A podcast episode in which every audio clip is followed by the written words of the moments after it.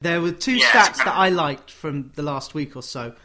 We're now seeing, because of Hillsborough and the Stadium of Light and Fratton Park all being in the same division, the highest mm. average third tier crowds in 60 years. Yeah, yeah. Which says so Yeah. much in so few words about Yeah. the state of English football. Do you have a soft spot for any of the clubs who are trapped in kind of the fourth tier and will. No, um, no, not, not kind of no long term soft spot, but you do kind of uh, you, you get a, a soft spot for teams uh, who, or maybe you like that you the manager's a good chap, or he plays good football, or or, or, or a team is on a, a run of you know just a run of doing something, winning matches by uh, by three goals every time. So you kind of statistically want something to happen, continue to happen, so you can sort of point it out soon. You know, um, but I think it's quite nice to, you know, people people say, oh, isn't it terrible? Sunderland, Sheffield Wednesday, Ipswich. Portsmouth, great clubs now languishing in the down in the third tier, but I think it's quite nice for generally. It would be a bit dull if only the very top, very the most followed teams would be in the top division and the next most followed teams in the second tier and so on. I mean, obviously that's the general principle. So, but but it's nice to it's nice to have a Yeah. you know it just makes it sort of interesting. We look back on Manchester United having the huge uh, attendances in um, 74, 75 in the second division, as, um, and then in uh, uh, Newcastle and Tottenham just after the war. They had the biggest attendances of the the whole country, and they were in the, the second division as as was then. The problem is if, if you get a club that obviously goes out of business, it's so badly run and plummets, or you know, you, you obviously you don't want that. But but you know, a bit of movement. Uh, you imagine Arsenal dropping to the, the championship for one season. I mean, how, how it would look so odd seeing Arsenal in the championship table. It would kind of, you know, Yes. just fire the imagination a bit. No doubt they'd come straight back up. Correct, But, it yeah, defies, you to- defies the natural order. Um, I love the Yeah, fact. exactly. I love the stat that Newcastle have not won the league since the foundation of the Kingdom of Saudi Arabia. Again, brilliant. Yeah. Encapsulates what it is. And as a, a fan of football, I mean, it's boring now to say. I keep going, yes, but what do you think of Murdoch on Twitter? Because that's where we are now. And this sport, Yeah. which of course had so much money plummeted into it from your ultimate employer, brackets, News Corporation, parent company of the Times, close brackets. Yeah. Uh, Yeah. You've, you've been very lucky for the last 25 years because uh, the Sun as well. The eyeballs on football and the fact that we're now seeing Man United against Arsenal. We're talking on the first, this will go out on the third, and Arsenal Man U is the second. Um, yeah. Some of the Alex Ferguson is very complimentary about the style of football Arsenal played. I'm sure without the TV money that David Dein and Irving Scholar uh, were so keen to push through with the Premier League, we wouldn't have the defining fixture of that era of the pre-oil fixture of Premier League history. Uh, so, so will you be Yeah, yeah. watching United Arsenal? Is the question I wanted to ask. Oh yes, yeah. Well, I mean, I, I obviously watch anyway, but um, I'll be. I watch every, really every minute of every Premier League game. Obviously, you have to speed up at times. You know that you can fast forward kind of Yep. twice the speed Yeah, or yeah, yeah. six times the speed when the ball goes out of play. That sort of thing. But I mean, it's a bit tricky when it's on. Uh, they're all you've got six games on a Wednesday on Amazon Prime, and you can. I mean, uh, ideally, I can record them all and one, watch them one after the other. But when, when it's on Amazon Prime, it's a bit tricky. But Twice a um, season. That's all it is. It's a headache. yeah. Yes, that's right. English football is, is the is the richest in the the world. Uh, I mean, it's a combination of uh, having um, a, a large number of you, you know being a very football football nation, lots of football fans in the country, and it being relatively wealthy, so people can back up their. Um, their football fandom by actually paying out money. You know, uh, you go back to the 80s, 1980s, or there was just as much interest really in football. I think I imagine as many people would say they were into football. It's just they weren't. There was no real way you could. However, you wanted to throw your money at the game as a, as a consumer, there was. You, know, you go to a match; it was fairly cheap. You you pay your license fee, but you didn't have to pay anything extra on TV. The the uh, there was no merchandise; was very limited. So, but now now they they're just kind of really uh, giving their people in a relatively rich country, football following country, the chance to pay an enormous amount of money, you know, through television subscriptions or, or whatever. And uh, and yeah, the result is it's just a huge, absolutely enormous amount of money. So the the, the, the standard of football, you, it's just extraordinary, yeah. really. The, the, just an average Premier League game is just, uh, compared with. Uh, 50 years ago. I mean, it's what you'd expect though, because it's so much money has been thrown at it. It's at just, every level, yeah. Just, yeah, it's just mind. You know, it's absolutely mind blowing. Often you you watch a game and the commentator won't really be. Occasionally, if somebody scores from thirty yards, they'll say, "Oh, brilliant!" You know, but but I mean, every touch is extraordinary. This is you know, what James did. You did you read that piece? Probably because it was next to yours in the Times. But James Gheerbrant's piece, one of the pieces of the year, and I hope he backs this up. Yeah. We don't recognise excellence. In I, League funny enough, I, I, I read it and I, I emailed him because I remember I said I remember about 10 years ago, I put, I put in a column, I, um, I said, uh, I, would noticed this kind of lack of praise of football. And So I compared it with uh, one particular match. I mean, it was Manchester United, Wigan, I think, uh, and, and, and, only a whole 90 minutes, and only once did they really, the commentators really go um, superlatives. Maybe that's the analyst goal. role. Maybe they want Neville and Carragher to concentrate on that on Monday.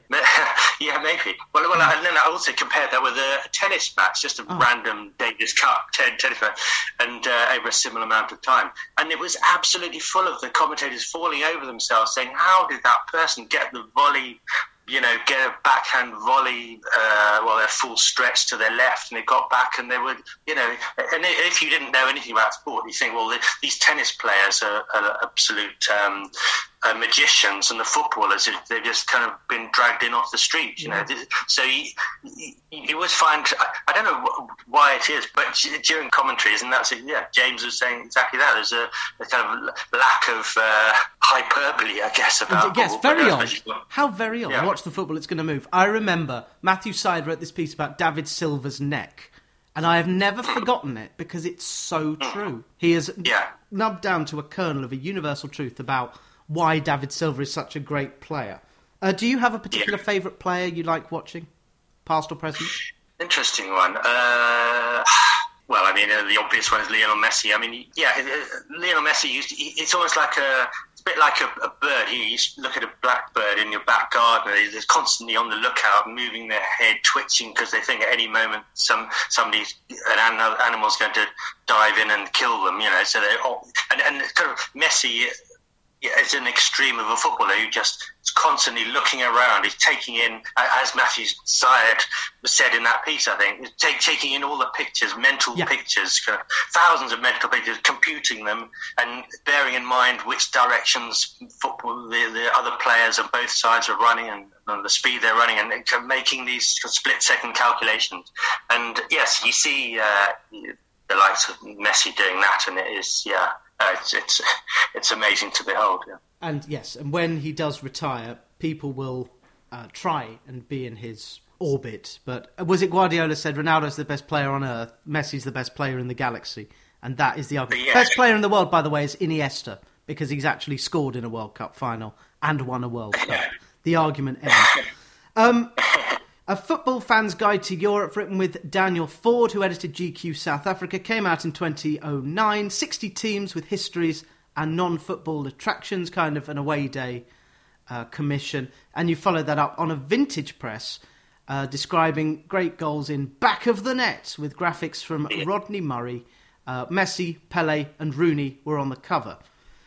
I always like to ask when someone puts together a, a, chronicle, a list. I think I asked Jim White which quotations he'd add in his book of quotations since publication. Would you add any great goals since the publication in 2012 off the top of your head? Oh, um, I would if I had to do it. Yes, if I was doing an update, I, I would kind of have to. I would go through everything. I, it's hard to think of one particular one, but absolutely you'd go through. I remember when I did that book, I sort of went through um, as, as, many kind of videos, best of this season, best of every Premier League season. You know, you get these programs occasionally, the hundred best goals of that season. That it. They go through everything, go go try and cover as much as possible, and obviously limit it to kind of top class football. It's just easier. Um, so. Uh, I mean, I mean, on that subject, it's interesting. A friend of mine emailed the other day, and they uh, can't remember what the why it was, but it was a goal from the the 70s. That was an FA Cup uh, match from the 70s. And whoever the commentator was, uh, it's funny going back to this subject, topic about getting excited about how players do. But they, he said, "Oh, that's a it's been John Motson. Oh, what a great goal! You probably you probably won't see another goal as good as that this season." And, and my, my friend's point was, well, that happened today. You, you, you, wouldn't even say, you wouldn't even comment on the standard of goal. It was just absolutely routine, you know. So in, in, in, many ways, the standard of gold now is just so much, so much better. Yeah. Um, so you, so you have to kind of bear, so I was, when I wrote the book, I had to bear that in mind and not just cram it all with uh, more recent goals. Although, of course, you, are relying on footage to describe it in my minutiae. You can't just go on re- newspaper reports, of course. So you have it, and of course, not every game was live on telly before, you know, or, or was even recorded for, uh, say, the, the mid '80s. Yeah, in, because in the of the lockout. Yeah. I was going to yeah. ask, do you ever talk to Duncan Alexander or Richard Foster or indeed John Motson or Angus Loughran, the statos of the British game? yeah. Yeah, Dun- Duncan Alexander. Yes, I, uh, he, he, was yeah at the forefront of Opta. So when they were really kind of starting out, I, I remember when the, the, Times were very keen to get whatever Opta could do. So I was yes, I was dealing with, with him a lot. Uh, then I mean they've they've really gone on and, and uh, you know and done brilliantly. So they're they're, they're kind of there. I've seen how they do it. They have a little tablet computer and they draw where the pass is, and they click on events if it's a pass or a goal or a shot on target. Yeah. It's very nerdy. Absolutely. It's less about football than about data points, and I worry where the, where we're heading because the future is a synthesis of wow that looks good and wow that yeah. is that has an expected assist point of 0.72 yeah. Yeah football is um it's just constant drive to, to to measure football. How good is a player? How good was a player in this game? Who is the best? And and really and it's ultimately you just there's no way of doing it really. You, you can kind of get good indications. But with, with football, it's such a fluid game, a low scoring game. You know, how do you? I mean, you can say I, I could say Messi's the best player I've seen, but it's kind of hard to actually explain exactly, quantify it. You know, you, you can say obviously if a player gets a hat trick every game of his career, then he's very good. You know, but but how do you measure it exactly? I mean, expected goals. I think generally I quite like that idea in that uh, I, would say one of the, the, weaknesses of the assessment of football games is that there's a, the feeling that whoever won the game, they must have deserved to because, you know, so whoever won, the well, they get the, the, the player on the winning team is man of the match, which of course is it, is nonsense. It can't be. You know, it's not necessarily that the, the best player happened to be on the team that scored the most goals.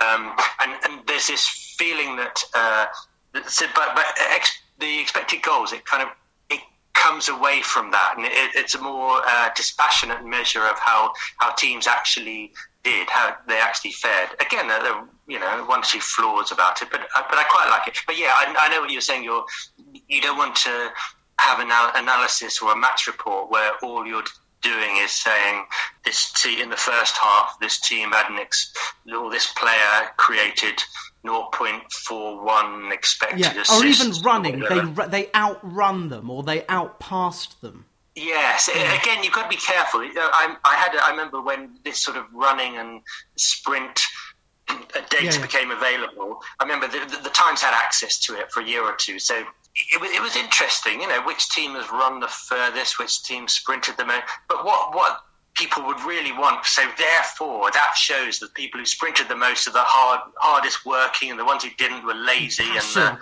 you know, sort of thing. It, it, just, it didn't stack up. You know, it's interesting. It shows a style of play. So if Leeds run more than everybody else over the season, it's kind of it's you know indicates their their style of play, and that's that's very interesting. But you can't say that they're that's you know they're just trying more, they care more or something. And there was always this. So you have to be very careful with with those sort of stats. Yeah.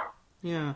I just have this idea for a piece. Which player brings you the most joy? I actually, Lionel Messi scored a hat trick in a Champions League game. The first two goals were brilliant, and the third was a tap in, and the third gave me the most joy. I just laughed because it was him being in the right place at the right time, and it just proves that you need to be yeah. aware But I don't know, someone like Ruud Yeah. van Nistelrooy or Gary Lineker, not much joy, but functional. Zlatan, Yeah. a bit of joy. Yeah. Uh, and if we stick on Manchester United, you saw Cantona several times. I don't know if you ever met him. No, I didn't meet him, but yeah, obviously, I saw him a lot. Yeah, Reading yeah. about the, the four Ferguson sides, Cant- the joy Yeah. that Eric Cantona brought me, he was my first favourite player. No one will ever say, unfortunately, Gary Neville had a big joy quotient. Yeah, and as you say, you, you- said you laughed at Messi. That that's a good measure. You if you actually laugh. So I, I watch a game where Messi's playing two or three games, two or three times in the game. You will actually laugh because you, you think, well, how on earth did did he do that? How earth did he see that? And the laugh quotient, I think, is a good a good measure. Yeah. I think we'll monitor that because Chelsea are doing brilliantly this season. Jurgen Klopp's Liverpool are doing great. Ralph Rangnick's Manchester United, as we speak, are undefeated, um, and he's he is a proper stato. So I hope we have more of Rangnick. Um, I spoke to a guy called Yeah. Karen Tejwani who's written a book on the Red Bull phenomenon. Uh, Rangnick's life is given a précis there, and it's just another character, another German. Nothing wrong with that. Um, yeah. But we have, uh, I should have said a lot earlier, uh, talking about all the money given to football. Twelve ninety nine is what Bill Edgar's quirky football quiz book cost, published by Little Brown, one of the best. Um, I, or I, I went back through the last eighteen months of your, your work. The fewest bookings for diving, four before April, and the most penalties scored before April. I don't know if that's regressed to the mean this season. Are you monitoring that as well? And also video assistance, which I don't want to talk about Uh, so let me much. think. The, the fewest bookings for diving. I, uh, I remember looking into that. That was during the kind of the lockdown, so so nobody was there. Were there, there were no fans there, and it was. Uh, yes, I remember it just it stopped for. It was something like I don't know, twenty rounds of matches with no booking for diving at all, which was just extraordinary. And so. Uh, that, that was significant, you know, as I'm talking about significant and fun stats. Well, that was significant. And statistically, it had to be. And there seemed quite a clear uh, explanation in that, uh, you know, referee, when somebody dives, apparently the, the crowd goes mad and the referee feels, uh, you know, feels he has to respond to the crowd perhaps. Or, or, the, uh, the player falls over and, and um, rolls around a bit just to emphasise, to say, look, I, would, I was fouled. I wasn't. Uh, it wasn't just clumsiness that meant I fell over. So you're playing up to the crowd. You know, you say, "Look, I was, I was the wrong party here." So again, that can lead to um, uh, more bookings for uh, for diving, more diving. I think. So, so that was yes, remarkable how that finished. And bookings for diving stuff. No, I haven't. I, I will. I, I think the, the general impression I've got is that it has restarted uh, to a certain extent the, the bookings for diving, but uh, I, I will check on that. Yes, I Yeah, do. Watford definitely Um, got one the other week. I think it was either Dennis or King. One of them got booked. Yeah. Um, there was that shameful stat that said Manchester City had scored more goals than Watford. Um, Yes, it was over. Uh, yes, eight, eighteen uh, a run of eighteen Watford games. Uh, Manchester City had scored more than Watford in that time. Yes, because they played them twice and we yeah thrashed them eight 0 and six 0 in the cup final. yeah. I, I only say that because we are playing Man City this weekend coming Uh, uh, without yeah. Ben Foster, who injured his groin while playing in a charity game. He has to go. What a what a muppet. Yeah. Um, it's all right when we win, not when we lose. Um, but Yeah. we, you you write this wrote this really good piece, anthology worthy, which is as big a compliment as I give in this football library. Uh, and you do get Bill Edgar your football library membership card. I've given this to about two hundred people. I don't know who you want on it. A figure in football who whom you may have liked, or it could be a journalist or a reporter. So have a think on that. Um, yes. But you want more uncertainty on the pitch. You say that 1973 was the equilibrium period, the level playing field. Seven league winners in the previous seven years. Nowadays, the same three or four teams, it seems, are in contention for all three domestic trophies and soon all four or five European trophies with that. Um, yeah. I don't know if it'll ever come back. I don't know if football will be a level playing field. Obviously, Lord Fink has been Finkelstein has been in charge of this review, but Yes. I think we've passed the Yes, point of I don't return. know. Yes, you can't see it happening anytime soon. Certainly, I mean, it's, it's a balance. You, you while you, you don't want the, the same team in, in other countries, it's been much more extreme where certain teams have won for ten years in a row. Rosenborg in Norway, what Skonto Riga in Latvia. I mean, uh, that's just that's hopeless. It is quite nice, at least, to have long-term kind of big clubs. So, so let's say uh, Arsenal lose to Port Vale in the FA Cup, then you know that's a big, that's a momentous uh, result. So, whereas if say every year there was a big draft and it all randomised again and the, the, the, lower teams picked the, the better players. It's completely random.